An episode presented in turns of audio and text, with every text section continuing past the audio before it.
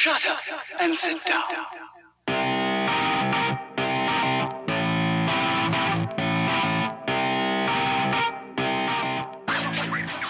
without a shadow of a doubt, the most epically overused word in cycling is epic. It seems that anything and everything is epic these days. One, two, three, four.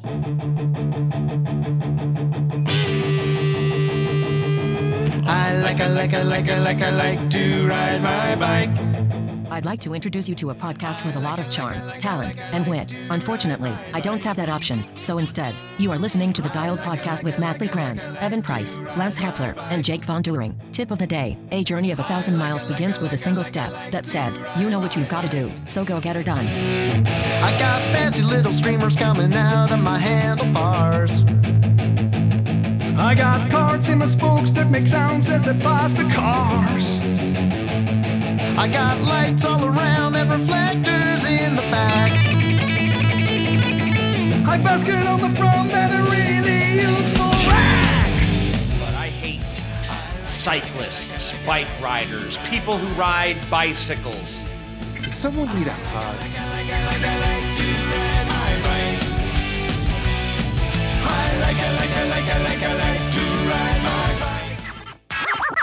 Hi, and welcome to the Dial Podcast. I am Jake Von During, and today I am here with Evan Price. What are we drinking today, boys? Whoa! What did that? Listen to that intro. What? Who is this guy across the table from me? He's sitting in a new seat. It's it's it's entirely new. We are we are drinking Lacroix, and it is fantastic. Yeah, a little LaCroix and some coffee because I am uh, tired, but more on that later. Yeah. So, what you sipping over there, Evan? Uh, Lacroix, you know, pina. What's this? Pina fraise, pineapple strawberry. I think is what that is. It's pretty good stuff, though. Good stuff, good stuff. And to his right, Mr. Matt Legrand. What's up, ladies and gentlemen of the internet? How are you, beachgoers, going? In case you're wondering, That, one of us is on a beach right now, Yeah. and it is not the three of us in this room. You can hear it. All right. and, and the person responsible for all that noise in the background, Lance Epler. Hey, what's up? It is Lance Romance on location today. I am sitting on a beach in Hawaii. It's solidifying my reputation as the most hated man in America. and he's wearing a bandana just to really solidify that right now. I'm, I'm also wearing a bandana over my face to try to block a little bit of the wind noise so that you guys can still enjoy my terrible jokes and awful demeanor. How how sunny is it there, Lance, right now? Because those sunglasses Uh, are pretty intense. It's like 80, 82 degrees. It's Wow. 9 o'clock in the morning here in Hawaii. It's like 82 degrees and beautiful. So, Nice. Oh, Perfect man. biking weather. It's okay. Here it's actually Yes. really, really nice today. It is a beau- It's been a beautiful couple of days in the Pacific Northwest. Yeah, it was so mm. nice that I actually wore shorts for the first time yesterday. That Yeah. was What? That I'm was wearing shorts spectacular. right now. It's Yeah, one. It's yeah. I'm busting out the shorts right now. Yeah. It's like fight through it. Cool. Yes, 56, perfect short weather. Let's get into our back pedal. Evan, back pedal for us. Uh, speaking of good weather, I was up in Bellingham, Washington for the last two days. Um, for anybody who Nice. doesn't, you know, people from not from this region, Bellingham is a nice little bay town about four hours north of here, about two hours north of Seattle. And um, I was lucky enough to be with a group up there training my brains out pretty much. But uh, got up there Saturday morning, drove up early. Um, I did a race straight out of the car, which Did you warm up a little? got myself about a two mile jog in right before, but it was basically drive four hours, jump out, and race. Ouch. So, you know, I had to text my, my run coach, Matt, over here before the race because uh, I have never raced an 8K before. So I had no idea what in the heck pacing for a five mile run is supposed to look like. Right. So uh, the group, what it was, it was like the St. Patty's Day ones, which are always fun. St. Yeah. St. Patty's Day races are always just a blast. Uh, and there was uh, two very very quick guys there. One of them who I would be training with for the rest of the week. His name was David. He's a pro triathlete up in uh, up, uh, located up in Bellingham.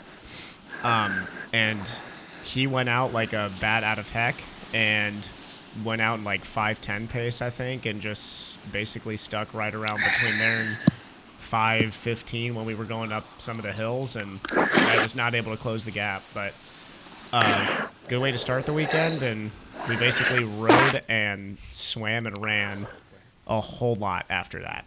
So Nice. yeah. Um, the, the the riding up there for anybody who's been around that area, there's like three lakes uh, that are that are like basically encircle each other. Yeah.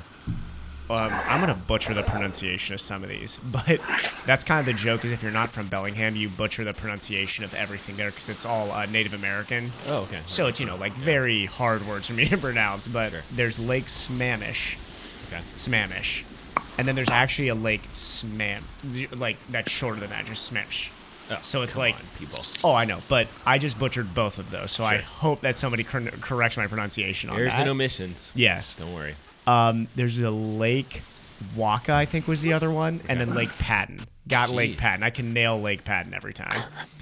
Um, but yeah, that was that was pretty much it. So uh, both days we did basically rides around those and did a lake, uh, a uh, Chuckanut ride, which Chuckanut Drive just goes basically right along the Bay Coast with impossible views to beat. It's like uh, comparative in this region, it'd be like a Cannon Beach sort of ride. Oh, okay. Just like going along the coastline, you kind of have those big lookout points. Um, just beautiful riding, but a lot of climbing, a lot of up and down. Um, and you had good people to ride with. Yeah, yeah, definitely. So, so you raced and then biked. Yes, and then ran again, and then swam, and then man. Woke up Sunday and we did a duathlon, like a pseudo duathlon, which was fun. We did. Uh, uh, we had two of the Western Washington cross country runners out there with us. Oh boy. So that really pushed the pace on the run, like very, very fast. And we were running their trails too, so it's traily, hilly run, you know, cross country style running. And these kids were strong as heck. So So they were was- trying to go hard, or were they? Were you guys yeah, trying to yeah. They, hammer? they they had raced the day before, so when we came off the bike the second time, uh, we kind of waited for the cross country kids, and one of them really pushed the pace, like really, really hammered off the bike. Um, oh really? Yeah. Okay. So they were having fun with you guys. Oh, they were having fun. Yeah, they they enjoyed it because uh, David, the guy who I was training with the whole weekend, um, he uh, used to run for Western Washington, so he's a Western Washington alum. Okay. and has just gotten faster since he left, and you know he's now what I think he runs for an 8K under 26 still. So Nice. yeah, I'm moving pretty well. What was the advice on the 8K? Just run a little bit faster than a 5K and a little bit slower than a 10K? That was it. no, Matt, Matt. Matt gave me some good advice. If I had had the legs, I think I would have been able to follow that. It It was. was yeah. It was hard because you first of all you don't know if it's a hilly course or not. It was. Yeah. Yeah. It was. If it's hilly, hilly. that's to- it's totally hard to do Yeah. anything. Well, but we- you know, we if didn't it's- know if it's that. flat and it's road, Yeah. then my expectations for you t- were were pretty high. Yeah, yeah I mean, I, high. I ran 523, 524, I think. Yeah. But yeah, I mean, the the first mile was the the two leaders went out just so fast, and then we took a hard left and went straight uphill. Did they go five flat in the first mile? Uh, they they went well. We, we had a sharp uphill uh, Okay, at the end of the first mile, but they, they went like five ten, I think. Yeah. Yeah, so they were they, they, they were not messing around off, off the gun. That would be. I mean, I'm sure the cross country kids that ran with you on Sunday were same Mhm. thing. Like, Oh, yeah. they probably raced. They went out hard, They yeah. did indoor. Tr- it's indoor track or outdoor track right now. First outdoor track meet. But, yeah. but so collegiate runners, for those of you guys that aren't super familiar with Mm-hmm. United States collegiate running, most of the season they run an 8K race, which is almost five miles.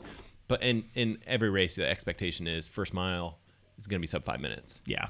And usually, if you're In a you know, triathlon, that is exactly what you don't want to do. Usually, is go out all out in that in that first mile off the bike.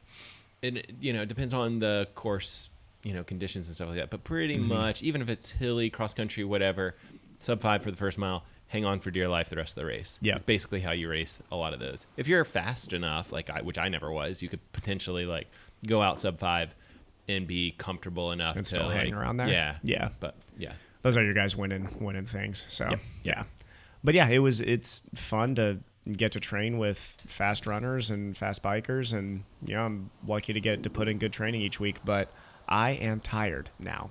I bonked pretty hard Sunday, so yeah. going pretty hard at the end of the duathlon thing Uh, or- we did a long ride after the duathlon. Nice, you guys are crazy and a peanut, butter and jelly sandwich was not quite enough to uh, get me through that one. So how far was long Uh, did you end up with 100 for the day for for the day, no, I ended up with like 60s or so, so- somewhere in the 60s. I think the second day, and then the first day was 60s or 70s somewhere in there. Yeah, Ouch. but yeah. Cool. And Mm-hmm. hey, uh, Lance, you still there? I am still here. Are you guys just all, all you're hearing is uh, is me breathing too heavy and the and the wind noise? Is it just being crazy? It's it's getting a little better, a little bit better. I think I got you uh, contained a little bit on our end. so, Yeah. um, how was your week, man? Why don't you backpedal for us? Oh well, if if you can see the live stream and you look at where I'm at, that gives you a little bit of an idea of my week. I'm I'm sitting on a beach in Hawaii, and it has just been fantastic. We've only been here for a couple of days. Um, this was a spring break trip that I'm taking with uh, two of my grown children. So me and my wife and Lake and Kelty, who have both been on the podcast before, um, they're here joining us. Lake has now brought me a towel for my head so I can sit in this beautiful hammock uh, on the beach. Thank you, Lake. he he just said you suck. Yeah, I think we all con- concur with that. Yeah. So, um, but yeah, other than that, I had a pretty solid week of training. Actually, my uh, my recovery numbers improved pretty drastically, Oh, and I. I came back around pretty good. So, um, I'm feeling good. Um, put in like 250 miles or something this week, and I don't know how many of that hours that was. Did a ride in Utah with uh, because I I had to drive to Utah before we flew to Hawaii, and then I've, I've only done we've only been here one day so i only did one ride here in, in hawaii so far i'm on the big island of hawaii and then i don't know i'm planning to do some other stuff but i also want to hang out with my family so Excellent. it uh, i have i have little to complain about and if i did you would all just curse me even more so i'm not going to Don't you have to worry about the tide out there though, Lance? I mean, that could creep up towards you there. uh, no i'm in a i'm in a perfect spot Uh, Oh, I'm, you're I'm you're in in an a elevated hammock too. position You you don't even have to worry about that. That's tough. That's too funny.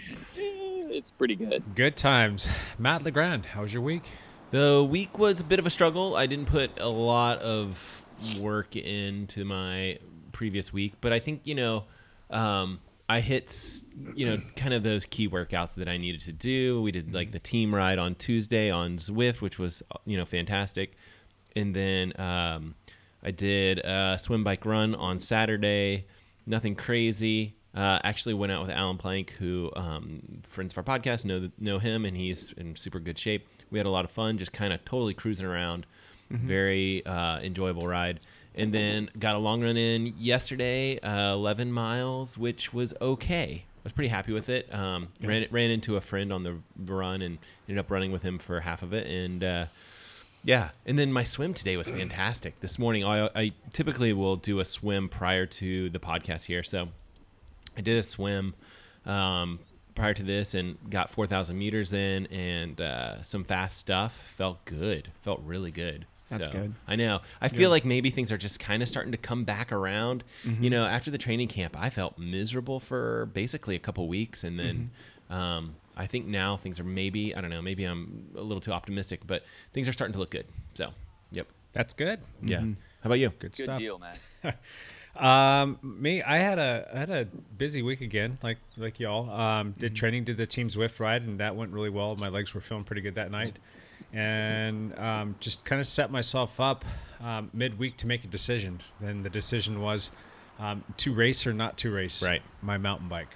And ultimately, I decided that I'm going to do it. Went ahead and signed up and um, drove all the way out to Echo, Oregon, which is a three-hour car ride Okay.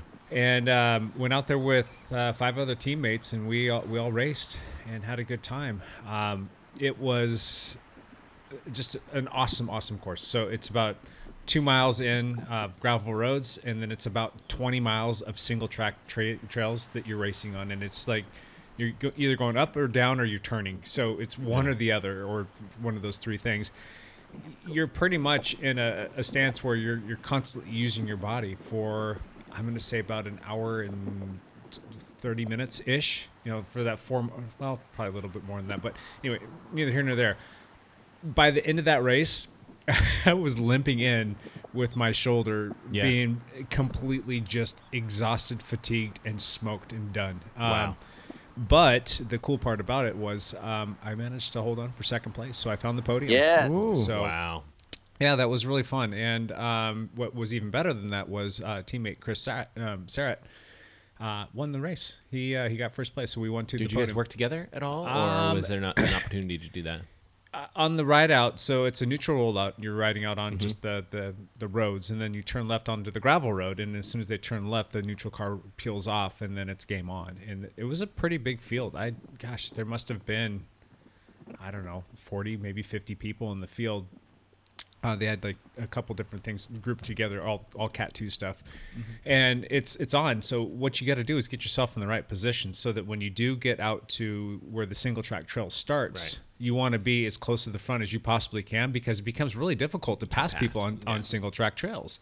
And it- you're dealing with like a lot of the goat heads, which are like these little thorny things. You're dealing with like sage, because it's all high desert kind of stuff. And you know there was even still little patches of snow out there, and we. Uh, anyway, we, we're on the gravel roads and we're all positioning ourselves. Um, and Chris and myself were just inching our way closer to the front, closer to the front.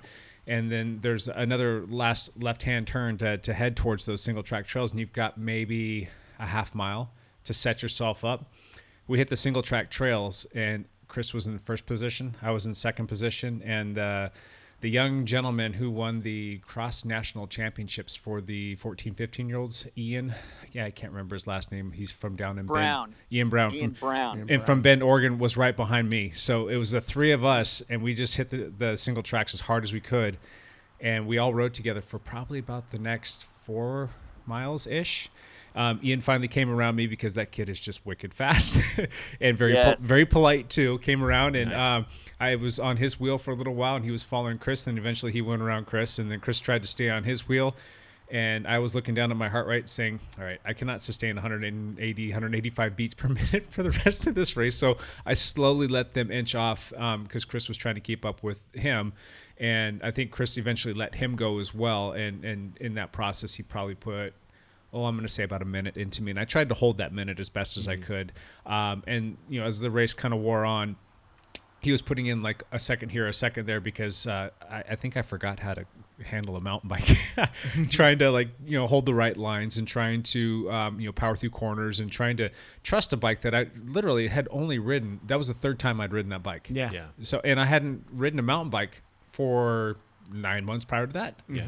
So I'm, I'm learning to you know trust this bike, and I'm learning to trust my shoulder and myself, and trying to do the best to um, you know find some good lines. So, um, but all the while keeping an eye on Chris and keeping an eye on the guy who was behind me, and I was constantly every opportunity I had was trying to put in a second or two on him. So I had a pretty good gap. I think I ended up beating the third place guy by I have to go double check the numbers, but I think it was close to two minutes, and Okay. Chris ended up getting me by about two minutes. So we had a, a nice spaced out. And my God, Chris is so strong. Yeah, he Chris is. Sarrett is so is so strong, and you know he's the nicest guy too. So you you you- you're totally happy for him. Oh, yeah. Like you couldn't be a nicer guy to win that race. Um, so yeah, Yeah. that, that was a good time, and uh, we uh, got to do our little podium thing. So did the young kid like? Did he have mechanical? Like he was? You're saying he was out front for a little while. Oh, he was. Well, he's a he's a cat too, but he's Okay. in a, um, a different category of cat two. So Chris and I were racing in the 40 to 49 Masters cat Gotcha. twos, and he was racing in the whatever it was. I don't know. These Yeah. but open cat Juniors, twos. probably. It wasn't juniors. Oh, just- it was just open just, cat two. Just open cat Okay, two. So, um, I think overall I got third place, and for my category I got second place. Yep. So Gotcha. That makes sense. Yep. So um, that was that, and then um, my original goal was it's like, all right, I'm gonna do this mountain bike race. There's two races this weekend. The other race was Dirty Circles, which is a little cir- circuit race, if you will, like a little six mile loop, and um, I wanted to go out there and do that. I love that race just because it's early season. It's fun. It's fun to go out there with the team. It's not the most spectacular race. It's a little boring sometimes, even, um, but it's still a fun race to do because it's the first like real road race of the season. When I woke up on Sunday morning, my shoulder was so toasted um, that I went ahead and threw everything in the truck and I went up to the race, set up the team tent, and got all the stuff set up for everybody to, to enjoy their day. And I left my bike at home on purpose, which Yeah. is a good thing because had I brought it, I would have I would would've convinced jumped in. myself to go register Yep. and I would have done the race. Yep. So, um, so instead I went up there and hung out with the team. I rode, I drove one of the lead vehicles for the men's four or five group, so I got to, um, you know, kind of chaperone them around Was the that the race that there was a crash? One of didn't one of our teammates? I don't know. I just saw on Facebook. That It was he was in a different field, so I actually had to neutralize the the race that I was leading, Oh, okay. and I had to get them safely around that that crash. Um, yeah, that was uh, teammate Chris Hitchcock. He got Mm-hmm. um, he got mixed up in a little something. I, I'm told that there was a guy who swerved, grabbed brakes, and caught somebody else's wheel and went down right in front of Chris when they were moving pretty good, probably going 25 ish, and. Uh, Chris used his face to break the fall, so Oh. it was it was he's pretty o- rough. he's okay, right?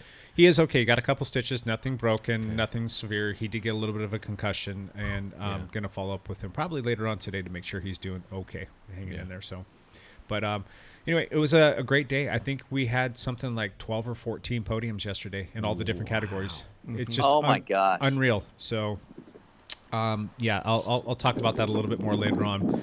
But um, it was a great weekend, and like Evan, I am exhausted. It's been uh, a lot of going to bed late and getting up early and long days. So Yeah, so that's some tired people at this table. You know, Jake, I'm super proud of you for doing that um, mountain bike race. That's uh, that's that that's a lot of uh, pressure on that shoulder that isn't completely healed, and yeah, I, you know, I'm just super happy that you made it out there. I was bummed that that that race was supposed to be a couple weeks ago, it was and yeah. it had to get postponed because of snow levels on the course, which it needed to be postponed. But I was bummed because I was really hoping to be out there and race with you, but It was fun. all We missed you out there. It that, that's such a fun course. I uh, honestly, I would almost consider making that drive again to go back out there just to ride it, not race it, but just to ride it because it's so fun. Yeah. It's 20 miles of single track, and there's even more that we didn't get to do, and it's just fun stuff. And it wasn't overly technical at all, so that part was good for me at least.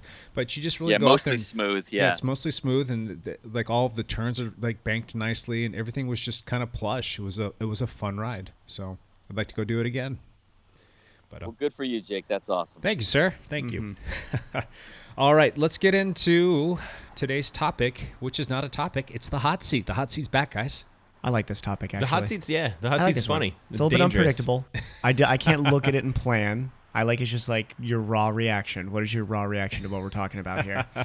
so we all have um, a question. Um, all of us have one. Some of us have five. Um, I've got four more jumping around in my head too. So um, and we're gonna run around the table and we're gonna ask questions. And none of us have shared our questions with the other guys sitting There's at the no table cheating. And the, the one jackhole that's sitting in a hammock on the beach of Hawaii. so um, we'll run around the table and I'm gonna. enough. Fair enough. Yes, uh, Evan. Let's start with you, bud. okay, so I've got one since we're at the beginning of the road season now. Okay. So this next upcoming race, correct me if I'm wrong, is piece of cake, right? Okay. Correct. So where where is piece of cake for one? Uh, Hubbard, Oregon. Hubbard, Oregon. Yes. So Near near near Salem, Oregon. Yep. That's yeah. Now I know that there was a little bit of a rivalry between these two teams last season, so I'm I'm assuming this rivalry is going to continue. It's a very healthy, good rivalry, but I'm assuming it's going to continue into this year. It's the ATI team out of Portland and Dialed. The ATI. Oh, I thought it was T- TAI. T- TAI, my bad. My Therapeutic bad. TAI. Associates, yeah. They're therapeutic. I should know that You being should a know that physical therapist. Yes. My bad. TAI team out of Portland and Dialed. A lot of shared podiums between those two teams. Yeah, Am I yeah, correct? yeah. That's it. Being somebody who did not road race last year, every single Facebook picture I saw had one of those two guys on basically every single podium that I saw. So, going into this weekend, which team grabs more podiums? I'm going to say dialed because they don't they're not as heavily represented in all Mm-hmm. of the categories. Um, they're they're kind of more of an elite team to be honest with you. They have So a lot of one twos. they don't have a lot of one Yeah. two Yeah. guys Mhm. and they A lot of represent those- masters guys though. They do have a lot of masters guys still high up like one Mm-hmm. twos and, and some threes. Um, and they do have excuse me they do have people in all of the different categories. But Mm-hmm. I think once you if you just take a look at all of the categories as a whole, Yeah. I think we're better represented. Um, Mm-hmm. They're a pretty well-rounded team, though. So your your question still does carry merit. Like, who's going Mm-hmm. to have more podiums? Um, gosh, I'm I'm just going to be a homer and say my team. I'm gonna say dial too, but this is my question. I'm asking you. So Sure. Yeah. Uh, I don't know. Just, just for kicks, I can say therapeutic associates. Only because I mean, I, I really think Dialed obviously would win that. Only because you know, like w- the group is big. We have a bigger group than they do, and that that just tends to Yeah. fill mm-hmm. out some different categories and things like that. We're And- really represented through the lower categories, like Jake was saying too. Yeah. Like a very good men's for a four-five team too. right. Yeah. Yeah, four, three fours and fives were very well represented. In And all Kim will be jumping on every single podium that she races in. Hopefully, yeah. She's So, had the yeah. flu. I, I touched Oh, base with her she? this morning because I I don't know why it just popped in my head. I'm like, you know what? I haven't seen or heard from her in a while, and she wasn't at the race over the weekend. So I Yeah. just shot her a text to see how she was doing, and uh, sure enough, she's got that flu that's going around. She's been down for the count for like nine days or something got, like I got a Oh, kid with the flu. Yeah, It's that's bad. rough. That flu's been sticking around for a long time. A, yeah. yeah. Tough. So yeah, that's a that's a good question. Um, I honestly, I- if I was just going to look at it from a pure statistics standpoint and, and numbers, um, I'm going to probably go with our team. Um, and that's Homer side apart. Yeah. I, I just based on the numbers. And Lance, Lance, doc, Dr. Lance will be back for a piece of cake, correct? I don't. No. know. Yes. Yes, you will. Yes, Yes. you will. Oh, really? Yeah, Okay. my plan is to be there and race that. Yeah. What categories are you going to race, So- Lance? He has Um, to race four fives. I, Three, I four, have to race the four fives. Yeah. So I'll race the Masters four fives. That's the If plan. I'm not mistaken, there's a Masters three, four, five, and not a four, five. Oh. Yeah. So So I I- like that better. So you'll actually have fun because you'll be racing out there with Chris Hannell and Sean Martin and a few of those other uh, uh, guys that are a lot of fun to race with that I really enjoyed Yeah. racing with last time. So you guys can go out there and have your shenanigans. Now, why do they? I.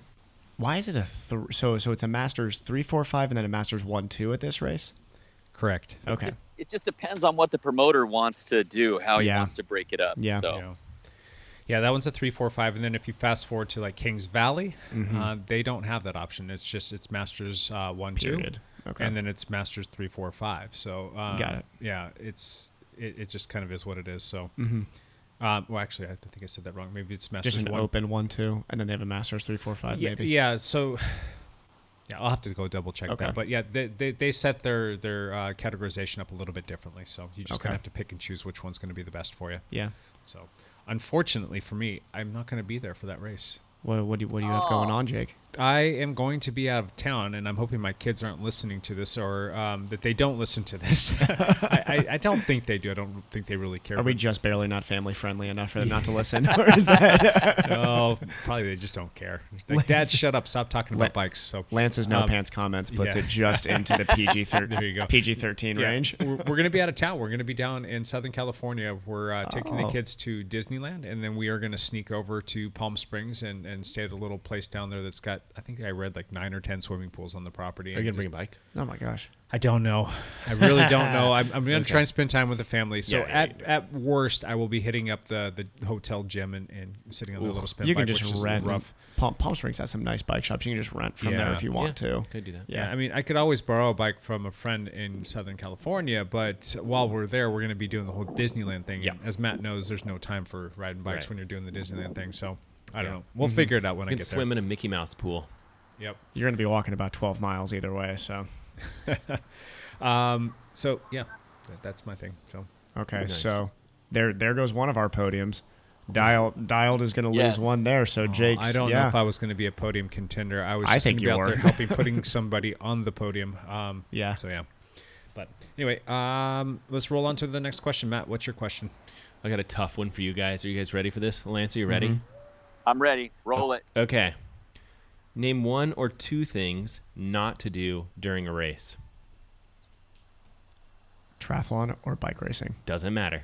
this even for be- anybody? Could, could be a running race too. Because- let's Because I'll tell you because what. this is the beginning of our race season. Yeah. We have talked about, you know, okay, here's a couple things for racing. Like, here's things to do. Here's things to think about. Here's things we've talked about all this stuff. What should our listeners not do?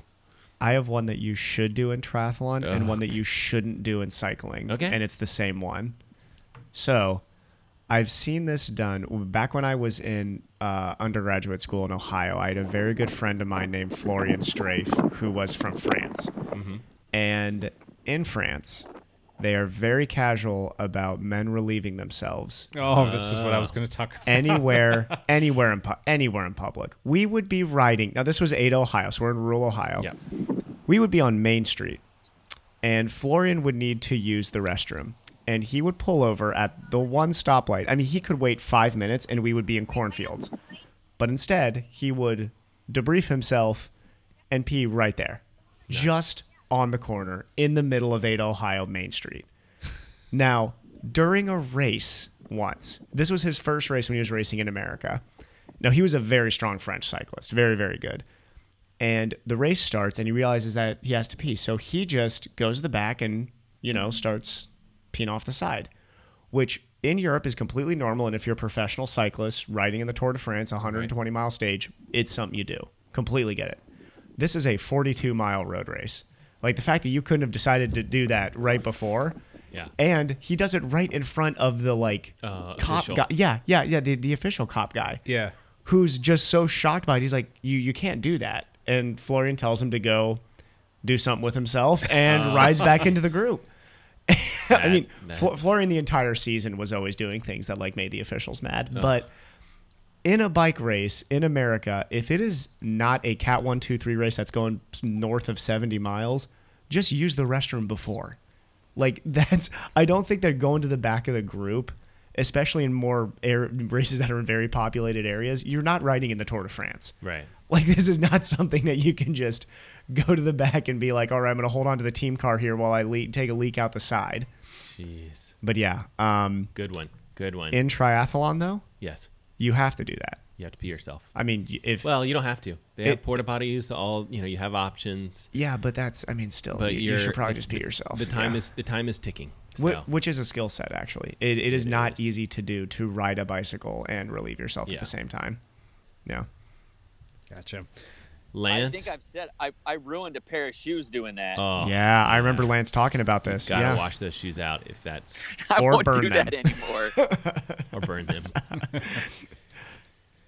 You got any uh any little tips for us on that, that Lance, question there, Matt? think- Did, did I just take everybody's? My yeah. Other than don't pee yourself. Um, the one thing you you cannot do is forget to drink or eat. Yeah. You've got to get some calories in you if you're racing somehow, and it, it is Mm-hmm. easy to nutrition. get in. There's something about nutrition. Yeah, yeah. You you've there. It's easy to get into race mode and just put your head down and start hammering, or or and and just and forget to try to keep in calories because once you're in a deficit, that's really hard to to make up. Gotcha. Yeah, and Lance, you're you're so right. I think racing is so different than training because somebody who hasn't raced before can look at a 42 mile race and be like, "Well, I go outside in 42 miles and bring Hardly maybe drink half a yeah. bottle." Yeah, half a bottle. But what you don't realize is during that race, you're burning matches left and right. Yeah. The difference between a two-hour effort at threshold and at zone one, calorie burn wise, can be almost two times difference. You could burn close to 2,000 calories on a bicycle in an all-out two-hour effort. You could burn 800 calories in that same sort of time period if you're just soft pedaling the entire time. So Right. understanding what that does to your body, you know, trying to bring in breaks all the time is important. Gotcha. Um, You got anything for us not to do? yeah, don't change your routine. Um, Yeah. On all fronts, don't change your food routine or your, your dietary routine of what you typically eat before you go out and do a training Right. session or a workout. Um, don't change up what you've got going on for that day. Don't like, I don't know, Yeah. don't This- don't show up to the race. Um, Make and- sure you and, eat do sushi. everything different. Yeah, yeah, Yeah. You eat sushi before your races. People make sure. time. Just don't change up your routine. Like work your race into your routine, so it's like the normal protocol for you. And if you are typically used to, say, training at nighttime, you need to start changing things up so that your Mm-hmm. Yes. training starts to Yes. happen in the morning because your body, believe it or not, will not perform the same way Yep. if you're going to be training at a different time. So This is this is huge for triathletes Yeah. because our races start. I mean, what Super there- early. There there are full Ironmans that start like 6:30 a.m. Yep. And Yep. for for me this year, I'm starting even half an hour earlier than I'm used to. Yeah. So, as a triathlete, you better be getting up and getting your swims in early. I know that doesn't fit into everybody's schedule, but like you better be used to swimming hard at the 6 a.m. You know, Yeah. really early times. Yep. So, how about you, Matt?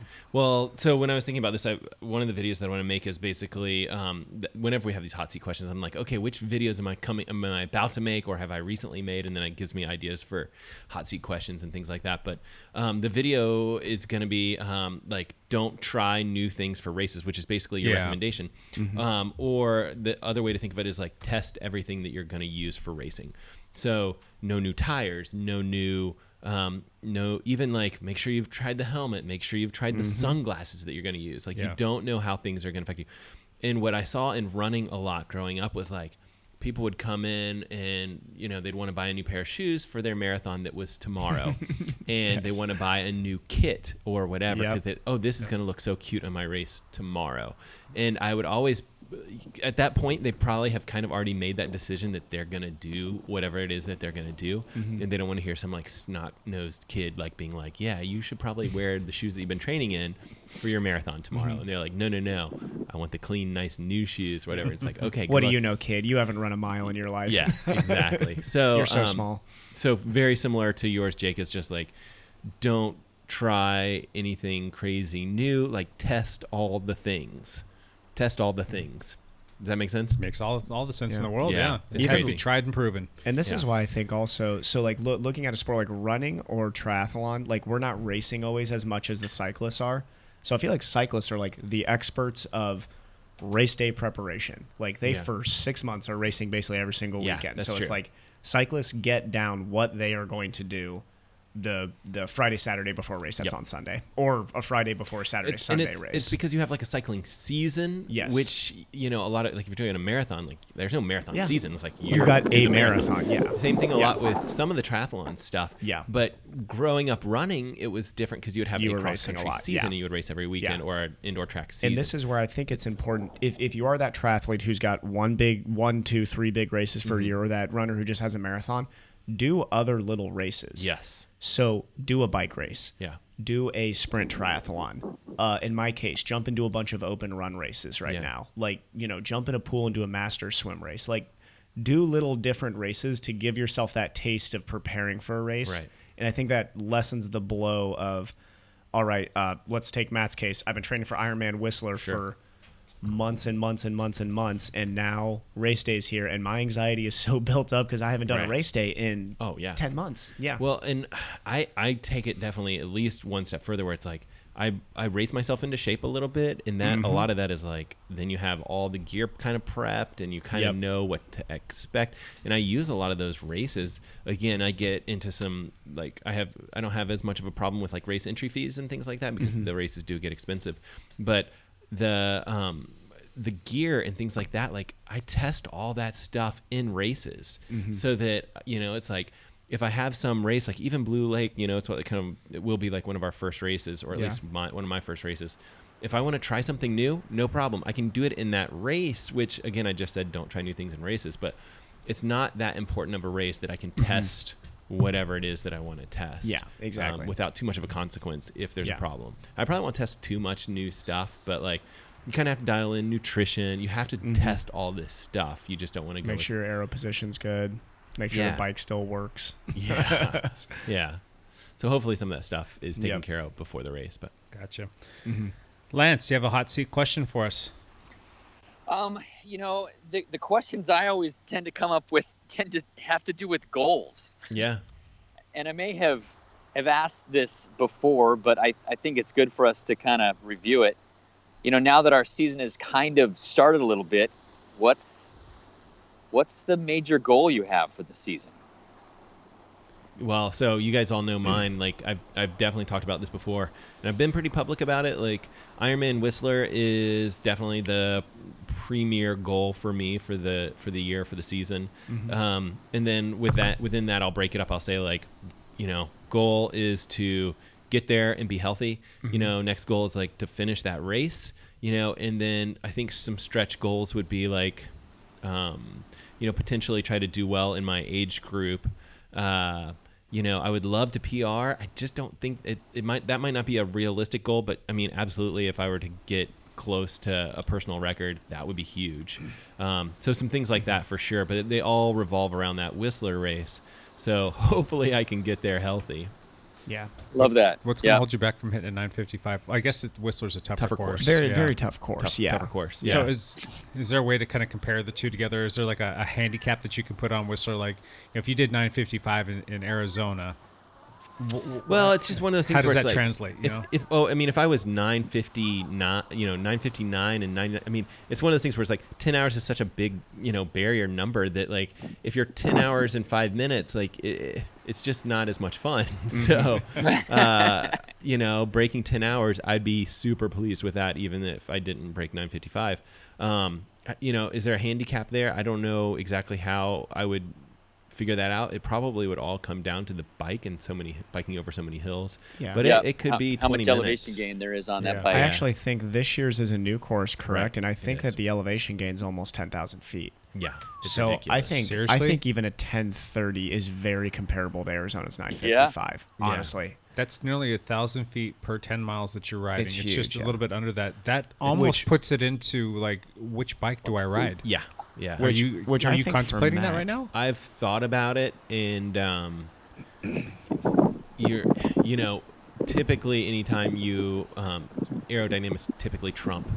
Yeah. Um, I mean, if you're gonna, because what you can do is you can look at your average miles per hour that you will go that you will hold for the 112, and aerodynamics will trump. You know, basically climbing, unless you you know end up climbing up to a finish line, then you end up using your aerodynamics pretty. or if it's a very, but those aren't incredibly technical descents, right? They're pretty straightforward descents. Yeah, some of them are straight. So and you do, you know. Um, I'd rather be on the aero bike on a pretty Yeah. straightforward descent. and You guys comfortable on the drops, like flying I am. downhill, I'm comfortable to a certain degree. or not the drops, but the air bars? Once once we're, I get, we're gonna make you comfortable this summer. We'll, I- yeah, we'll well, get I there. mean, maybe Yeah. it's like basically you get to 50 miles an hour, which you can do on that course, and things that's fast. That's Mm-hmm. It is. that's scary fast. Yeah. So. Do you stay in the That aero is bars, or do you go on the base bar? Uh, you should stay in the aero bars, but I at that point basically anything kind of over 40 or 45 is basically where I'll be like I'm gonna put you know I'm gonna sit up just a touch, and probably, I mean I'll probably do the lean over and get my hands out a little bit because they're more stable that way. So, Gotcha. yeah. Do you know? I I kind of like the for uh, tri- triathletes know what I'm talking about here. You're so underneath the aero pad, you still have some base bar pace, uh, base base bar Yeah. space Yeah. right there. So I'll usually squeeze my hands underneath there and hold in, So your elbows and in I'll kind of get yeah. my chin almost onto the aero bars. There's kind of I where feel like you have more where I'll sit. control there. Have you ever been in I that do- position and caught something that kind of gave the wobble and like Yes. scared the crap out of you? Uh, speak. So when I was at Worlds in Chattanooga, uh, I got into that position on the descent, started going about 54, 55 miles an hour. I was that was the first time in my life I was descending well. I'll say because I that, that that was the race of the year for me. So I was like, I'm just gonna Jeez. go all out here, and I hit a pothole. And saw my entire life flash before my eyes for a second. So Oh, jeez, yeah, that just gives me the heebie-jeebies. I it was not my bike handling; it was luck that kept me on the bike there. But Jeez. Mm-hmm. Uh, um, for the you're going to be up there doing that race too, right? Uh, not not this season, but I will be up there supporting Matt. Is my uh is my plan actually. So you're going to fly up there, or you're going to drive up there, whatever is. Yeah, Ca- uh, Cassie and I are going to drive up there and do a training weekend. So, So how Mm-hmm. how do you recommend that somebody that's going to be going out on that kind of a course? How do yeah, how do you guys know for sure which bike is going to be the best bike? yeah. So this is you, you. You ask a great question, but here's here's here's the thing: is I think that that course has enough rolling sections in it too, to where I still think you get more of a benefit on the aero bike. Gotcha. Now, I would not have a disc for that course. Gotcha. I, I would say you go if you have 404s, 808s was as, as deep as you would ever go, but Yeah. I think 404s would be more more where you want to be. yeah. Um, Matt may be racing uh, ENVE's 7.8s, which I think would be perfect because the 7.8s for ENVE are really light. yeah. But that's the course where I think weight actually really matters. Huh. And this is where Matt's going to have um, an advantage over, I think, a lot of um, a lot of the the triathlon field is because those stronger cyclists usually in triathlon are bigger guys. Like you know, usually Yeah. guys who kind of come from cycling and can put out a little bit more power. Yeah. Matt being a smaller frame guy on a course with almost 10,000 feet of elevation gain, Yeah. his legs are going to be okay for that run because Yeah. he's not having to push 185 pounds uphill. He's only having to push, Matt, what do you weigh, 102 pounds or something like that? So, yeah. Let's. You've done how many Ironman? I've done three of them. What's the most elevation gain that you've dealt with on a particular Ironman? So uh, two of the Ironmans I did were in Ironman Florida, and I don't know, there's like a hundred feet. feet of elevation gain for the whole race. Negative five feet for the Stupid. entire- There's a speed bump Yeah. somewhere. But the other one I did was Ironman Canada, and it was back when Yeah. they held the race in Penticton. And I want to say it was, we went over two mountain passes during that course, and I want to say it was like six or 7,000 Yeah, feet of climbing. I That's don't a lot remember. for but it- Ironman. Yeah. yeah. Made but, sense for but you I to do sta- remember Sorry, it made sense for you to stay on a time trial bike for that, though. Correct? I, I think in a in a triathlon, regardless of elevation gain, you're going to be faster on a time trial bike. Gotcha. The- and I think I think um, Evan kind of nailed it. The difference is whether you run a disc in the back or not, and that would depend on wind conditions. Mm-hmm. Yeah. And I think So- that there are triathlons where they have like an Alpe d'Huez triathlon where you bike straight up. That one, I'm- I'm taking a road bike, So yeah. there Right, are there yeah. are very far and few situations where you would not use a TT bike. I can't think of any Yeah. Ironman races, obviously, that would would fall into that category. But it's you basically have to have I a net incline, and it has to be a certain grade because even does, if you're does Whistler have the most elevation of any Ironman race right it- now with the new course? It will, yeah, because this will be the first one time that they've done this course. What's the And- other? There's there there's a course in Europe that has a ton too. I don't know. I can't think off the top of my head, but I can't ten, almost ten thousand feet is. I know for cyclists, they're like, oh, that's a typical training camp ride over that distance. But for that's for a tough an day Ironman, it's- bike. yeah, That, that's the reason why I ask. Uh, Yeah. I'm so like curious about this. Yeah. That is a that's a big day on And a this bike to is- climb and- ten And this feet. is the other thing to think about with a road bike. On a road bike, yes, you can put out more power and it's better for climbing. But the other thing is you're putting out more power, which means Yeah, you're your run legs, your run later. legs are going to be toast. And I can say that after. yeah, I guess that makes sense. Yeah. Yeah, so so I brought my road bike for this weekend in um, Bellingham. Yeah. Don't get Oh, me wrong, I loved training with the guys while they're on their aero bikes, and I'm I know I'm putting out more power in my road bike and getting good training there. But those runs off the bike felt hard because when you're on a road bike and you're climbing a ton, it's yeah you're climbing great, but now you get off and your quads are not liking you very much. So Stoked, yeah. yeah. Cool. All right. Um, is it my turn? let's go, Jake. Yeah. Jake, let's hear your All right. goals. Um, what is something that you would Oh wait, say Jake, has? did you say goals? oh, my goals. I thought Yeah, we we were moving on to my covered Matt. question. We never got to Evan or Jake. Oh, Yeah. okay. We got to the important part though. Yeah. All right. I'm boring. I, I just I, I just want to get back to being me. That's just my only thing. I don't have I, I didn't I don't want to put any pressure on myself of performance goals for this year other than just trying to get back to being me and getting healthy within my my body here. I've got a bunch of stuff that I'm still dealing with and I've still got a ways to go. I'm definitely a heck of a lot better.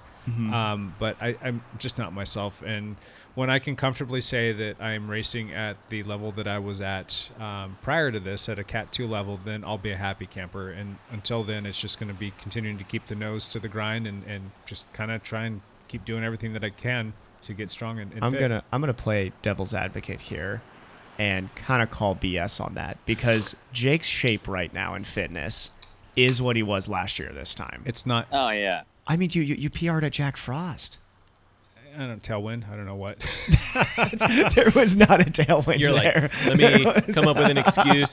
Insert excuse I don't know. here. I'll say it yeah. like I said I on the last podcast. I listened. To, I listened to you guys on the podcast that we talked about time what trialing, it- and I tried a different position. I think it was a little bit more aerodynamic. My power Don't give numbers, us credit here. We have no idea what we're talking about. Are you kidding me? My power numbers were less. Now, granted, that could have been because I forgot to calibrate my tailwind. exactly. So it's tailwind. Yeah.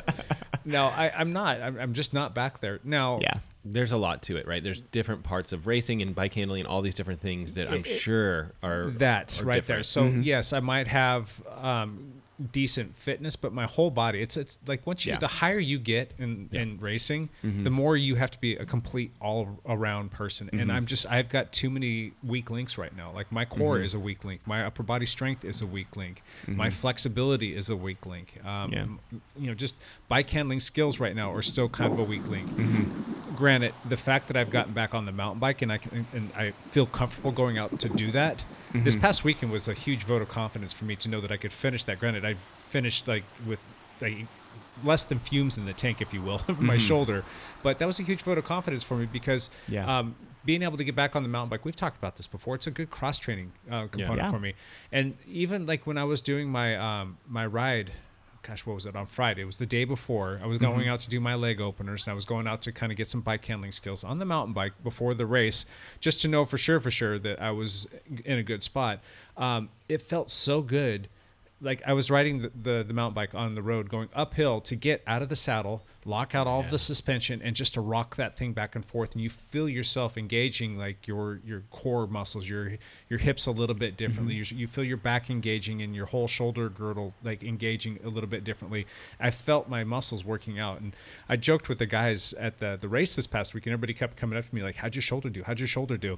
I said, "You know what? It was like doing a month of physical therapy in an hour and forty five minutes." so It's like doing a month of Evan's stupid push-up workouts. yeah, but you know what? I- I wouldn't have been able to do it without you. Without going to physical therapy, I would not have been able to complete that that process. you you committed to a very hard strengthening program as soon as we were able to, which Yeah. I think is definitely paid dividends. But I, but, but I agree with you. I think I think for Jake Goldwise this year, I think everybody at this table and Lance knows Jake can throw out results. But like you Oh, said, I know I know in those open one two fields when you get into those group sprints. Yeah. I mean that is a whole. It is it's a Different beast. power Yeah. fest, and it's Yeah. not just how much wattage you can put through the pedals. Yeah, it's I'm- yeah. you know, when I'm racing with the the Pro One Twos out Mm-hmm. at, like PIR, for instance, I'm not going to be the fastest guy out there because there's Yeah. guys that are half my age that are faster and stronger than me. But Yeah. I can keep up with them. If you were to Mm-hmm. go put me in there right now and say go keep up with them, I don't think that's going to happen. And that's what I'm going to Mm-hmm. use as my litmus test as to whether or not I'm Right. getting back there. If I can get in there and I can finish in a top ten uh, at a Portland International Raceway road bike race Mm-hmm. with say 50 other people. I know that I'm doing better, and Yeah. you know, I Yeah. maybe someday I'll get strong enough, and maybe they'll encourage me enough to you Mm-hmm. know train a little bit harder so I can try and get on a podium in one of those races. But um, I've just got a lot of work to do, and, and I'm doing it, and I Yeah. I'm fine with that. I you make a got a good point. Calling BS on me that's that's fine and well, but I don't. I'm not trying to put that pressure on myself Yeah. because if I do that, then I'm just going to get frustrated because I'm not there, and Mm-hmm. that, that's one thing that I've learned through this whole process is it's much better for your you know your psyche if you just take things one day at a time Mm-hmm. and just take the little wins where you can get them and just kind of stack those on top of Yeah. each other so it's just like every day i turn a page Yeah. you know, throwing out all these cliches turn a page and start Yeah. writing it, another 'cause that page was- in, in, the, in, in a chapter of, of Yeah. this book that you're going through What was what was the group sprint that you crashed in last year? Because I remember before that race we were talking, and you and you kind of like re- reflected the same thing. You're like, I hope I can just be there, like when the Yeah. move happens. i got taken out at cherry pie the cherry pie and you were in position to. I mean, I know Yeah. you know we can always throw out what ifs. You were very well in a position there to be really, you know, con- contending for that podium there. there were a couple sprinters that I know can throw down. Yeah. They didn't make it to the final. Yeah. The, the final part of that race. So, uh, and I'm kind of sizing people up, and I know that there were a couple really strong guys there. Mm-hmm. And as a matter of fact, there was one of them who went down as well. That he's Was probably that the guy right in front of you that went down? Who was uh, that? He was to my right. Okay. Um, but anyway, the, just looking around and kind of sizing myself up, I'm like, I've got legs. Mm-hmm. And I look, I'm looking at these guys. I'm like, I think I've got them. I think I can throw down more power. And if I get the right wheel and everything kind of lines up the way that it was, I've got a pretty good chance of landing on the podium and, and maybe even at the top of the podium. I don't. I, I that, that's kind of a pipe dream, and we'll never know. and that that race still bothers me to this I day. know. I still No, play it out and like.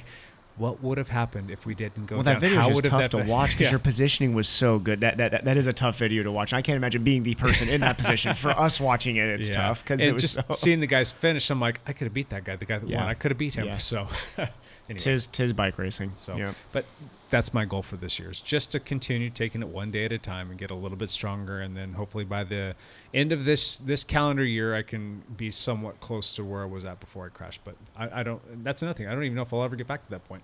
Honest to God, don't know. Mm-hmm. So Evan, did you talk about your goals for the? No do you want to? I've been yeah. goal it up. no, I've been I've been pretty public. I don't I don't Yeah. want to be like like for me going into this season just because I've been lucky to stay healthy, you know, knock on wood and I definitely have not had to go through what Jake has had to go through the last 9 going on 10 months here. For for me I'm being very honest with what I expect of myself so that I can actually keep myself honest too. Yeah. Um, and I'm fine with being disappointed if I don't hit these. Like, I understand that some of these goals probably won't happen, but I would like to go under four hours this year in a half Ironman. That would be neat. Um, whether that's this one coming up in Galveston or probably, you know, I think I could have a shot at Santa Cruz. It's a tough course, but I think Yeah. I, have, I could have a shot and uh, maybe doing one other pretty fast one, maybe Boulder 73 or um, Palm Right. Springs 73 to end the season. Okay. Those would be the type of courses that it could maybe happen Right. on. Um, it won't happen at Chattanooga. No. Chattanooga's way too tough of a course, so I'm not even going to put that pressure on. Yeah, gotcha. Um, if I do Pacific Crest, I know it's not going to happen there. Nope. Um, so yeah, that's you know, my my first goal, like my achievable goal, is under 410 in three weeks, and that's that's almost to me like a requirement goal. Like if I don't do that, I'm going to be very heavily disappointed in myself. Well, I don't know if you. Sh- the, the these time goals are very difficult, right? Because Mhm. I mean, I, I'm saying this completely hypocritically, but I, you know, I was just talking about breaking down. Yeah. um, but like, uh, you just don't know what the weather's going to be like. You Yeah. don't know what the wind's going to be like. You don't know even what the competition might Race be like. dynamics, yeah. You know, so I don't know. Don't get too hung up on 410. Yeah. You know, I mean, just think of it like season opener and an opportunity to go fast potentially. It, and it there's might be. and there's gonna be some really fast guys at Galveston. So honestly, instead of for for me, just season goals going into this year is just to not be intimidated on any start line. Like when you know, I mean, uh, one guy who I could be wrong here, but I'm pretty sure Matt Hanson has just Oh, yeah. said he's going to be at Galveston. Oh, that's cool. Um, one of the best American Ironmanners right now. One of the best at Kona. One, I mean, He's- probably top five right now in super America. legit, and he can run. Yeah, and Yeah. so just being able to toe the line with him is is I'm lucky to do. So, you know, going up to that line and not feeling like I need to give anybody any space or you know Yeah. respect them but not respect them at the same time. Right. At the start of the race, you know, I'm gonna do my best not being an elite swimmer to not get busted around, and I'm gonna make sure that you know I do everything I can to get onto a pack in that swim. So. Right. race date on that one again is April. It's like the second weekend in April. second weekend in April. Okay. Yeah.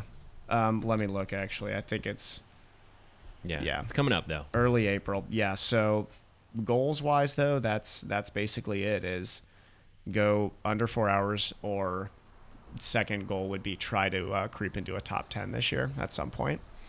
Yeah. I think that's very Mhm. reasonable. Yeah.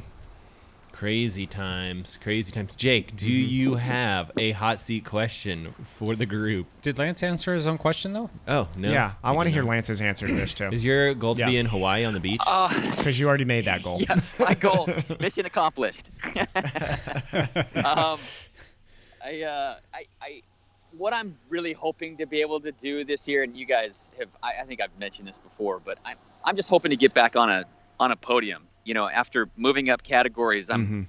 I'm hoping to get on a podium in a cross race and hopefully get on a podium in a, in a road race. So that's, those are kind of my, Someone has a new uh, cross goals. age uh, racing age this year. Oh yeah, I'm so excited about that.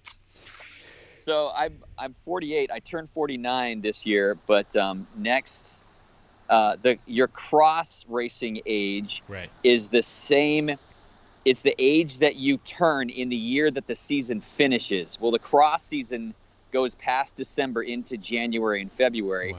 which means I will be 50 next year, which means I can race in the 50 plus categories during the cross cyclocross season this year. I thought you I'm- were 38. So some people might be saying, "Oh, 50, that sounds old." No, no, no, no, no. Cross racing at the age of 50 is insane. How many guys are like past like national champions or just like state champions racing up here in the OBRA racing circuit? Yeah, in in th- there'll be there's there's four or five of those guys that are past national champions or past elite level cyclocross racers. So the the the 50 field is not a step back. It will still be um, Yeah. These hombres extremely competitive. are fast. so you could still they could probably still go race in the elites and still hang, correct? For the most part? yes. Yeah. Yeah, some of them can. This Yeah. is not this is not an old comment, so everybody take this with a grain of salt. I feel like cyclocross would be a really hard sport to do beyond the age of 50. Like Yeah, right. that is Like, a I mean, brutal sport. If you're, it's so. I think It does. as yeah. I think as you get older, like falls are more difficult, and um, I think It's anytime like the where you're quickness off the bike is what I'm thinking Yeah. of. Is like the, the the quick twitchy nature of cyclocross. Yeah. I'm getting I'm getting some though, looks from the older people at the table here. Um, Yeah, your I should probably stop right now. Lake, Lake, can you come over here real quick and help me out?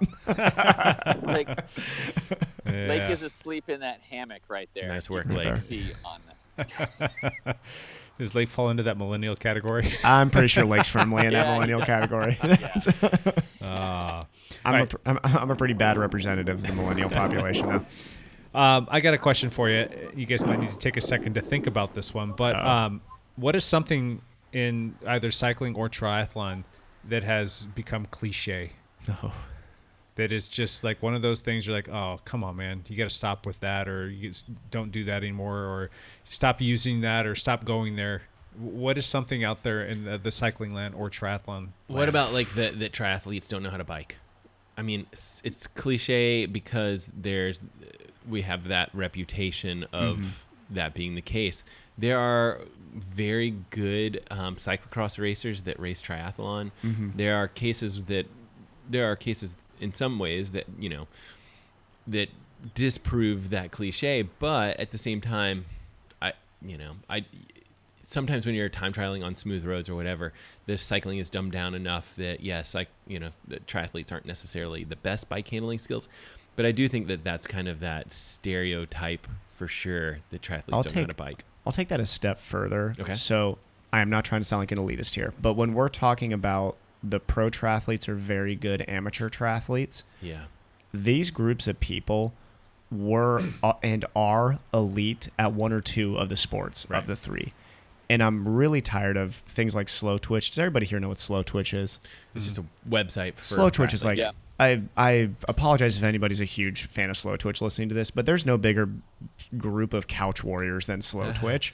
You got a bunch of people getting on there talking trash about elite like you know people in endurance sports in general. And the trash that they talk and the venom that they talk with is unbelievable. And it's it's it's those comments like on facebook when you read and you're like who are you? Like Yeah. it's this like This is the venom ridden con- you know comment on somebody who like you don't even know. The anonymous yeah. you know internet Keyboard comments warrior. are, are somewhat dangerous, but yeah, right? I read I read one where they were talking about could the ITU triathletes be professional in any of the three sports, and there were people on there saying no, there's no way in heck. And you look at some of these guys. I mean, so a Kristian Blummenfelt, for example, has an FTP of over 400 watts That's insane. and yeah. is not a big big guy. He's a he he's a guy who also runs under 30 minutes for a 10k.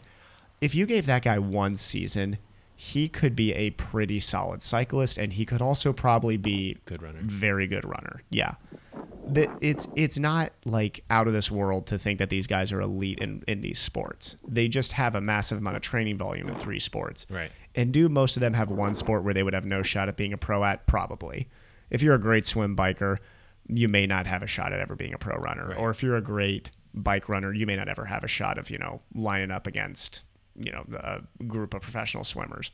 But I, I, I completely agree with Matt. I think that's an old adage that kind of needs to go away because at the top end of the triathlon sport, there's a lot of elite guys coming in and out of that Yeah, now. and you have people coming from professional Yeah. biking into Yeah. this, you know into triathlon. Cameron Wurf, whatever it is, rode right? for Cannondale for in the tour. Yeah. yeah.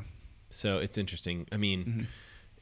Does he have bike handling skills? I assume he does. I'm pretty sure after he riding the tour he does, He would yeah. put all of us to shame. I assume. Yeah. Right. I mean, Yeah. it's okay.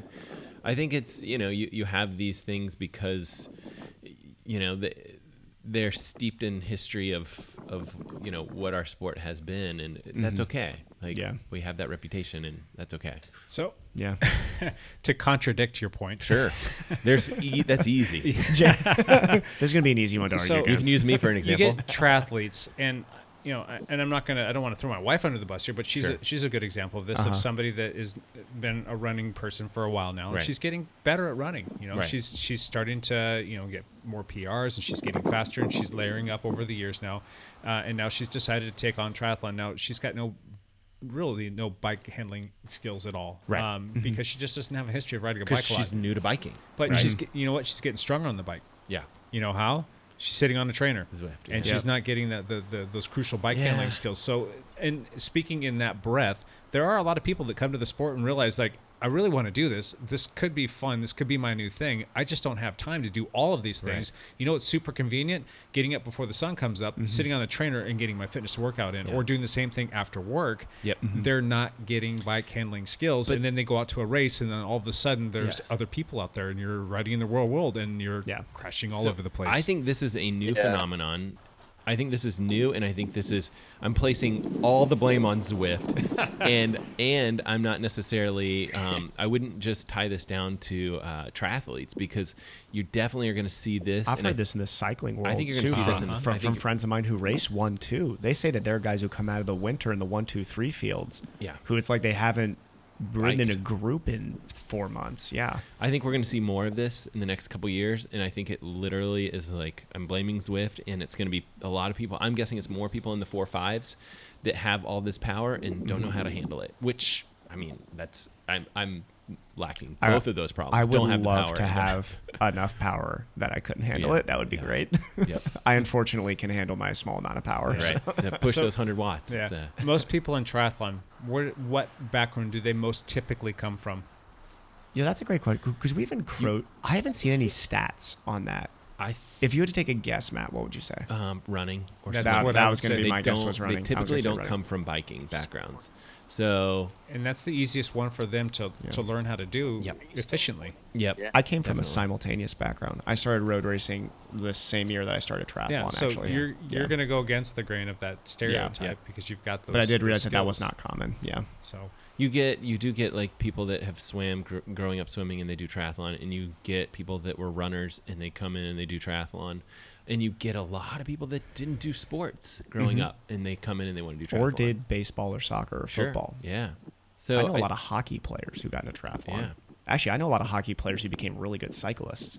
that makes sense. Well, When you not- look at those guys' legs, Not oh for my nothing, gosh. but a lot of their strength and conditioning coaches use structured cycling programs to work Yeah. on their, their fitness. Same So, thing with rowers. yeah. rowers. Oh my yeah, gosh, some of the what I was best cyclists of. I've met come from rowing. Yeah. Yeah. So I mean, weird. similar move. You, you think about your, you know, it's a very similar, comparable motion. So Matt, you you say that that's a, a cliche that you'd like to see go away. It's um, Oh, I'd love to see it go away. I'd love to see our people. think- I'd love to see triathletes having better bike. I think me handling and Matt have to get a little bit faster before Um, it's just going to go away. I don't think it's going away.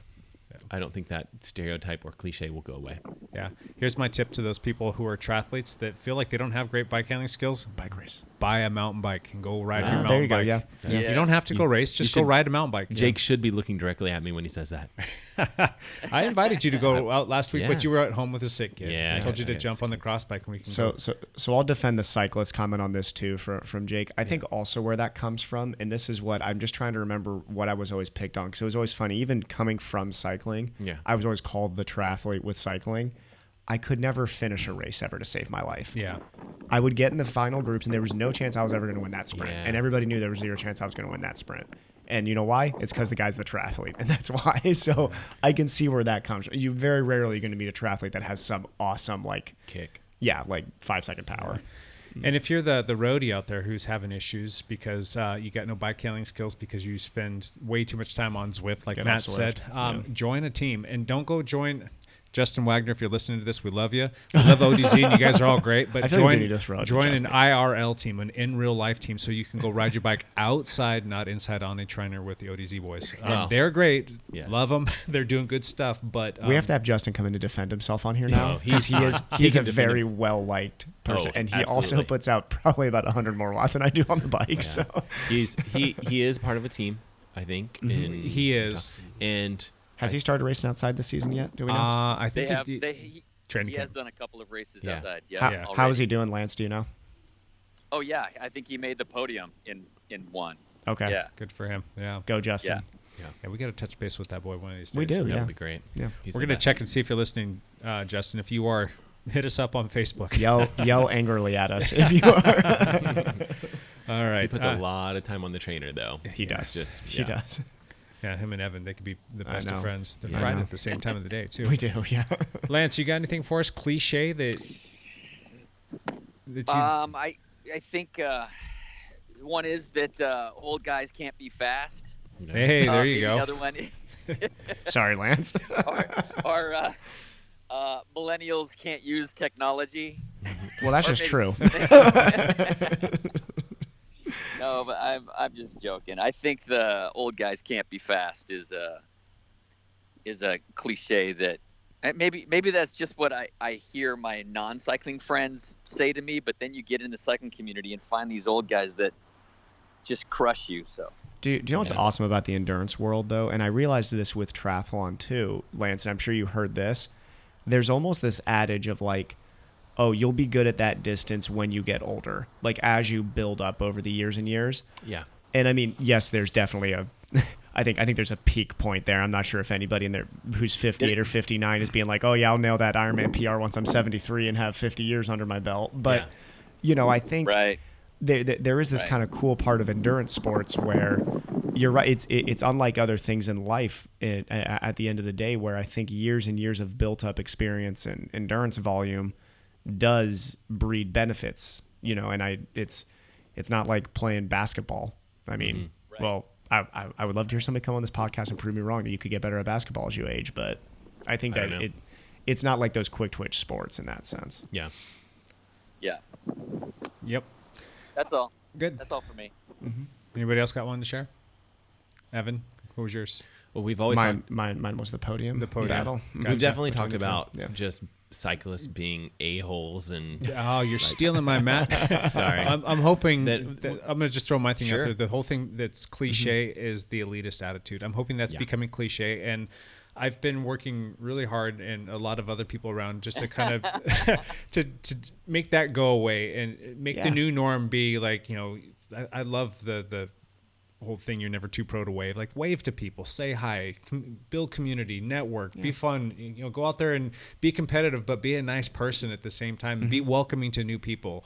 Make that elitist attitude that cyclists have had tied to them that stigma that they've had tied to them for far too many years. Make that cliche and if you're going to be cliche then beat it you know? So Yeah.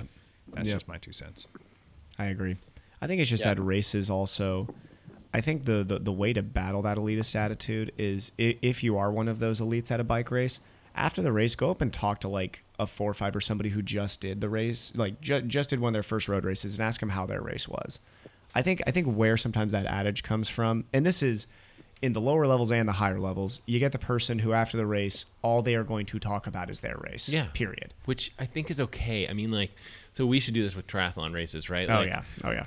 You know, like there are some people that are gonna be like, "Wow, Evan, you won that race!" Like starry eyes, whatever. That's cool.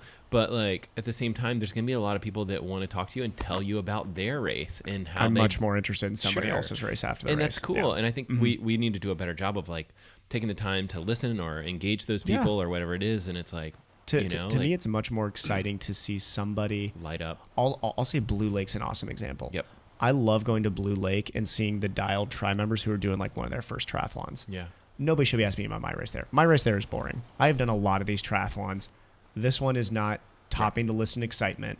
I want to hear about somebody's race who just did a triathlon for the first time and got their goggles filled with water and got kicked in the head at the buoy and had no idea what to do and got lost and had to grab onto the boat. That's a so much more exciting story. Same thing with like a bike race. Like, I mean, yes, a one, two, three race can be very exciting, but I know Jake gets true enjoyment from hearing somebody who's been on the trainer and terrified of getting into a bike race going out in that four or five field and actually hung on to the group. yeah that's That's that's exciting to awesome. hear. Yeah, and see like there's there's something about watching somebody explain that for the first time Yeah. Versus watching like the old disheveled veteran like describe a group sprint again. Yeah. there's there's something not that exciting about that versus something really exciting being like, oh yeah, and then we got in this weird pace line thing where everybody was rotating, and I remember what Jake had told me about. Yeah. You know, make sure you only hold it there for five seconds and don't way accelerate ahead because then the guy will yell at me. Yeah. all right.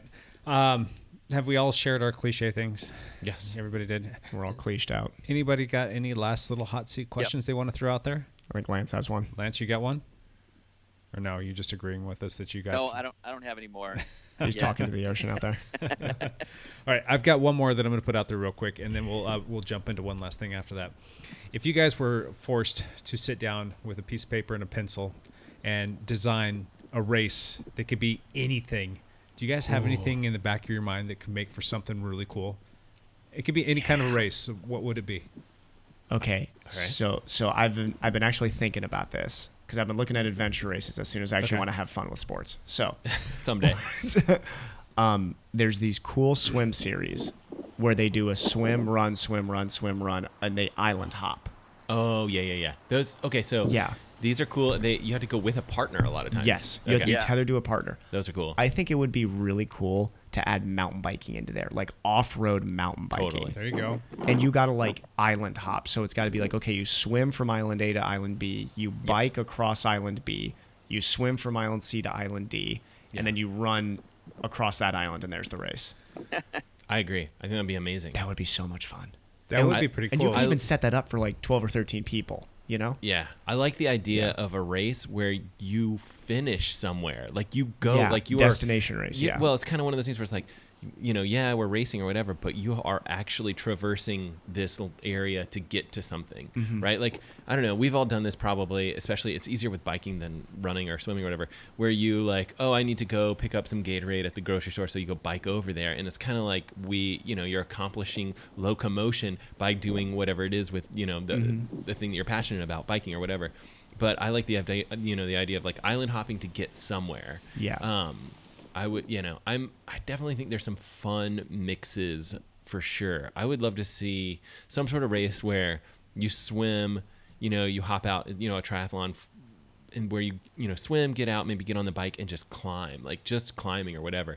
You Mhm. climb up to something and then trail run afterwards. I would love to have a race like that where it's just kind of, you know, again Kind of somewhere like an overland triathlon thing. I mean, would- if you remember, Yep. you know, from Yeah. from what, what was that September when you did that? that was neat because there was no you know it was just like i guess we're going to um, you know swim here because the finish line's over there like we have to swim across the lake like to get Mhm. this to this spot or whatever it is it, it was a cool setup for sure and i think that there's room for those races to potentially like something like that that could be Mhm. popular um, again you kind of have to even and more so than like cycling races or triathlon you kind of have to throw times out the window Yeah. you know like what's people are always what's your how many miles per hour were you going like that doesn't matter Yeah, like we we're nobody climbing cares. straight Yeah. uphill right and Mhm. we got to the finish line or whatever it is um, i think some races like that potentially could be neat Yeah.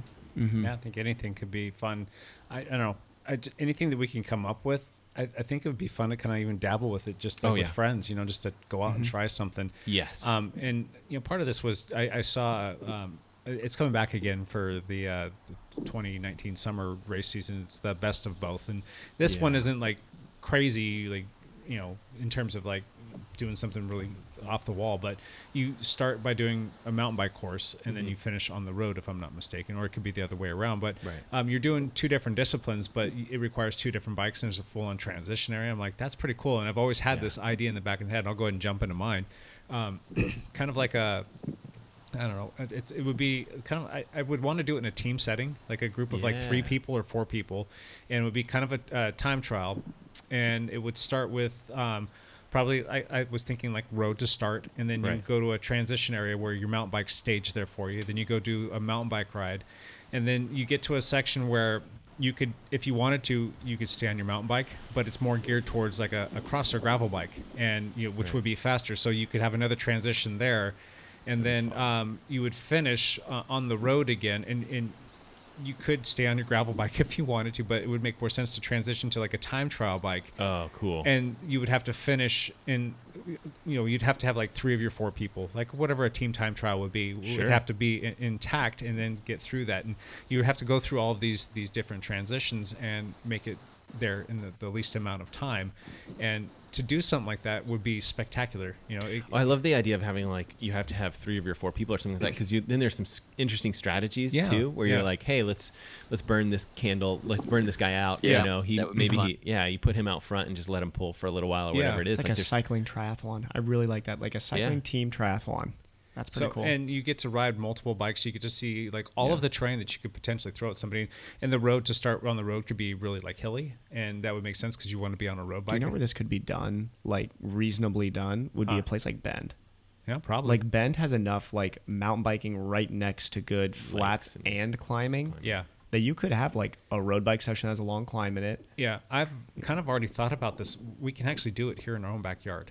Um, we've Yeah, got yeah. The hills of Washougal, and we that that would be the start on the road bike, and then you would ride to a place um, kind of out by Livingston Mountain, and you would go Mm-hmm. and you would do the um, the whatchamacallit, uh, the Tarbell Trail system, which is Oh, yeah. full on mountain bike, and then you get off the mountain bike, and there's gravel roads out there, and you can take the gravel Mm-hmm. roads.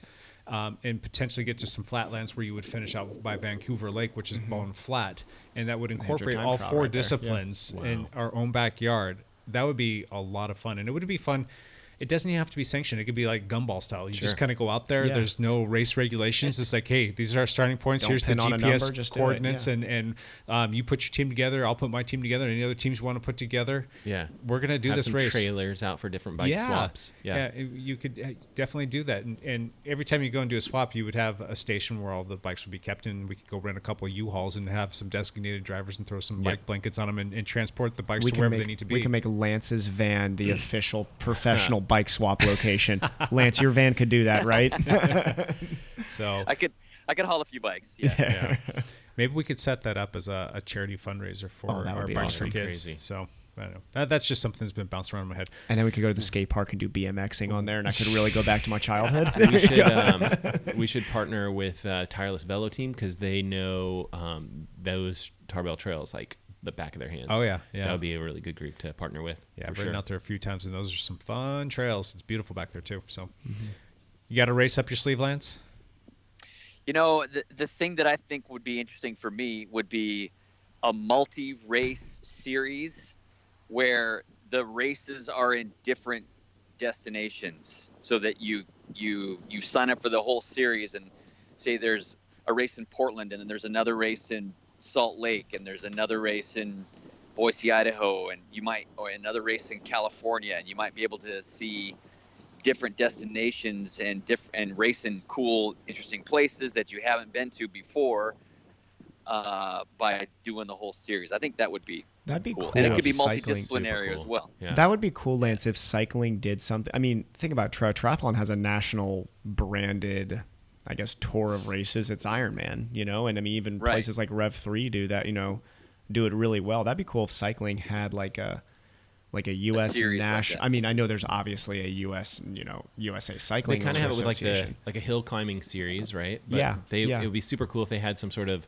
like just go because you would see different people at all the different races. You would get to see Yeah. all kinds of cool different like totally different environments for sure, which would Yeah. be super neat. Or what about this? How about a series just in Washington or Oregon where it was Lance, like you're saying, like a specific race series, but one's a road race, one's a mountain bike race, Yeah. one's a Yeah. cyclocross race, Time one's trial. a time trial. Yeah, you got gravel in there too somewhere. Yeah. too. Yeah, and then gravel, and you have five gravel race. races Yeah. each year, and it's a point system, so that you see who's the best all-round cyclist. Yeah, that would be Yeah. fun. In this region, I think you could do that because I think there's a large group of people that do all, you know, check all those boxes. Yeah.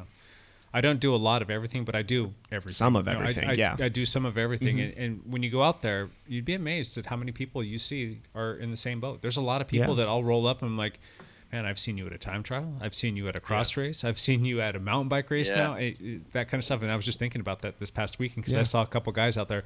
And for a lot of you that don't know, I, I used to do a lot of mountain bike racing Mm-hmm. when I lived in Southern California.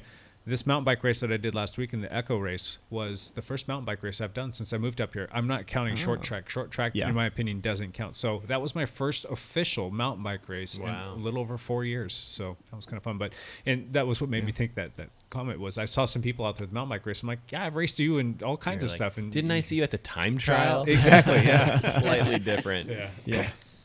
So, but I think that there might be something there for everything that we just talked about. These are all some ideas, and Yeah. um, you know, not for nothing. That's a way that you kind of get new people into a sport. That's a way that you can kind of keep the sport invigorated and keep Yeah. people excited about going out and riding bikes, and, and knowing that there are multiple different kinds of bikes and different kinds of race formats. So you guys can expand upon the the triathlon stuff or Oh, yeah. whatever it might be, and we can expand upon the cycling uh, industry. And that could be a lot of fun. Yeah. Maybe there's something there, you guys. I like it. Light bulbs are going You on. started island hopping. Yeah. Yep. All right, let's jump into one last thing. Unless you guys got any other little things. Actually, I'm going to say no. We're, we're we're deep into this one, and people are getting tired of listening to us talk. Um, one last thing, Evan. All right. My one last thing is as I had I had mentioned to, to, to Jake earlier in this week. So um, there were some injuries early in the cycling season, in the professional cycling season. I'll be I'll, I'll I'll be our like random update for the professional cycling like season that, over and over. Yeah. Um, one, uh, the oh god, his name Bardell is looking very very Yep. very good Uh-huh. in Paris Nice. Yep. Um, sad news. Uh, Rigoberto Urán, a personal favorite of mine, and I think a lot of people who watch cycling. Bernal. Bernal, my bad. Egan Bernal. Yeah, yeah, yeah. Bur- Bur- Bernal, thank you, Lance. Uh, Rigoberto Uran uh, fractured his clavicle, I believe, and is going to be out for quite a few more weeks. Will he be? So- He'll be back for some sort of summer something. Um, Maybe tour. I'm not sure. Um, He can ride on Zwift. yeah, he, he he can definitely Zwift it up. We'll we'll see because it's going to take a big chunk out of an important build period for for those Grand Tours. Okay. Um, Romain Bardet's okay, I think, because he was racing. Recent, so, so Who was the other guy then that was in that accident that fractured his spine? Oh man, I would need to look back at it because it was in the same accident as uh, uh, Uran. Uran, and it Yeah. wasn't Bardet because Bardet is still racing. Yeah, Romain Barnett was for a different team. Uh, we'd have to go look. We'll, Yeah. we'll have to fact check that later on. But well, yeah, there's no missions that one, but yeah, I just wanted to give a professional cycling update there. cool. Matt, one last thing. This morning I posted a video, um, which we talked about previously on a podcast, and I think it's titled like a couple of tips for writing with a faster group than you're potentially capable with. It's not exactly the title, but that's the idea. Something like that. Yeah, and um, it's okay. Solid, decent video. You guys should go check I it just saw out. it this morning. No, it's really good. you? It's very good. I just saw it. Stop yeah. being so humble, I man. know, it's really good. That's an excellent video. You liked it? Oh, I was your first thumbs up that you got. I was the, the, probably the first person to watch it too. It was probably your it. first view. You nailed it. I should have written in the comments first. first first. Um, yeah no i mean sometimes i worry about like okay you know how does this video come off you know does it come off preachy or whatever you know and so you, you post these things and you're a little bit care- but yeah it's a it's a solid video. Um, people should definitely go watch it and check it out um, especially since it's a cycling topic Yeah. and um, and we need more videos of those for sure. And uh, you can go to my YouTube channel. It's uh, youtube.com slash mlegrand, M-L-E-G-R-A-N-D. Uh, and you can find some videos to play Yep. around with. Waste Yep. some time. that was a great video. Go watch it, folks. Yeah. Lance, one last thing. Um, I, I, I guess I don't really have anything to share this week. I just uh, just hoping to enjoy the rest this week and maybe get to do some road races soon. So Yeah. Suffer through that. for me. Suffer through Hawaii there. Yeah, I'll. I'm I'm uh, I just got to hammer through it so that Yep. I don't get you know too upset. Are you gonna ride your bicycle today? Yeah, that's the plan. It just depends on if it works with you know family stuff and our other plans. But I, I am, I'm gonna try to ride every day. Gotcha. That's Nice. good. All right. So my one last thing, and I alluded to this earlier, is um, our team did extremely well at the Dirty Circles race. We had a lot of podiums. I got to go back and double check, but it was something like 12 or 14. And team points, even though um, OBRA, I got to go talk to some of those people. The team bar points aren't posted. I've been just keeping manual uh, track of them. Um, we are at, if my numbers are correct, or my math is correct, 652 team points What? already after two weekends. Where were That we is last year this insane. time? I don't expect you to know this off the top of your head, but roughly where were we this Uh, time? we were easily 200 points behind. okay. This- Yeah. I mean, people are going to start hating us. And by start, I mean they hate us. Yeah. Oh, I love it though. Love it. and it was funny. I was walking around at the race, and I had um, a dialed hat on, but you can't. It's not. well, I guess if you're walking behind me, it says dialed in big bold letters. Yeah, yeah. But um, if you don't see it, or you're just not paying attention, you don't see bright orange coming at you. And I was wearing my, my typical work or walking around gear is typically all black, because when you work on bikes, black stuff just doesn't show grease. Little pro tip there. Anyway, I'm wearing all black, and you just hear people talking, and oh, the dial guy, and this dial guy, and this dial girl, and this dial junior. And it's like you just hear that all the time. I'm like, it just makes me giggle and smile. It's like music to Jake's ears. I love it. You're It's like- like the team is doing so well, and people are always talking about it, and I, you know, that's great, and, and I, I really do appreciate the fact that everybody wants to be on the team, and everybody's enjoying the team, and everybody's getting good results from the team. Um, and I, I like the fact too that I never hear negative things when I'm walking around. I, I never hear, oh, that dial guy, he's an a hole, or she's a whatever, you know, fill in the blank. You know, it's it's always what I hear is positive stuff. So it's good stuff, and I'm, I'm hoping that um, we're doing our best to you know put that stigma out there that we're a good people and b we're getting rid of that elitist attitude. fun to ride with. It's a very fun group So- to ride with. 652 points, boys. Wow. That's Oh crazy. God. Awesome. Good job, team. Proud of you. Um, all right, so that's about it. If you guys want to check us out online or on the uh, social media stuff, go to Facebook and check out um, at Dial Podcast, and the same thing on Instagram. The the millions, I mean, the the tens of pictures we've got posted up there. um, I will actually be posting some pictures up there this week. I took a bunch of pictures Oh, and cool. video um, out there at the Dirty Circles race, and I've got some stuff to post up there. But um, Cool. you guys want to check that out, you guys can go there. You can email any of us our first name at Dial Podcast, and we'll be happy to get back to you if you guys got some uh, topics that you'd like us to touch on. Send it on over. We'll talk about it, and um, we'll, we'll give you a shout out. And then uh, one last little thing: we are having some uh, possible issues with our live stream. Um, there will be a new router in system. It is already purchased. It just needs to be installed In the And it- Von During household. exactly.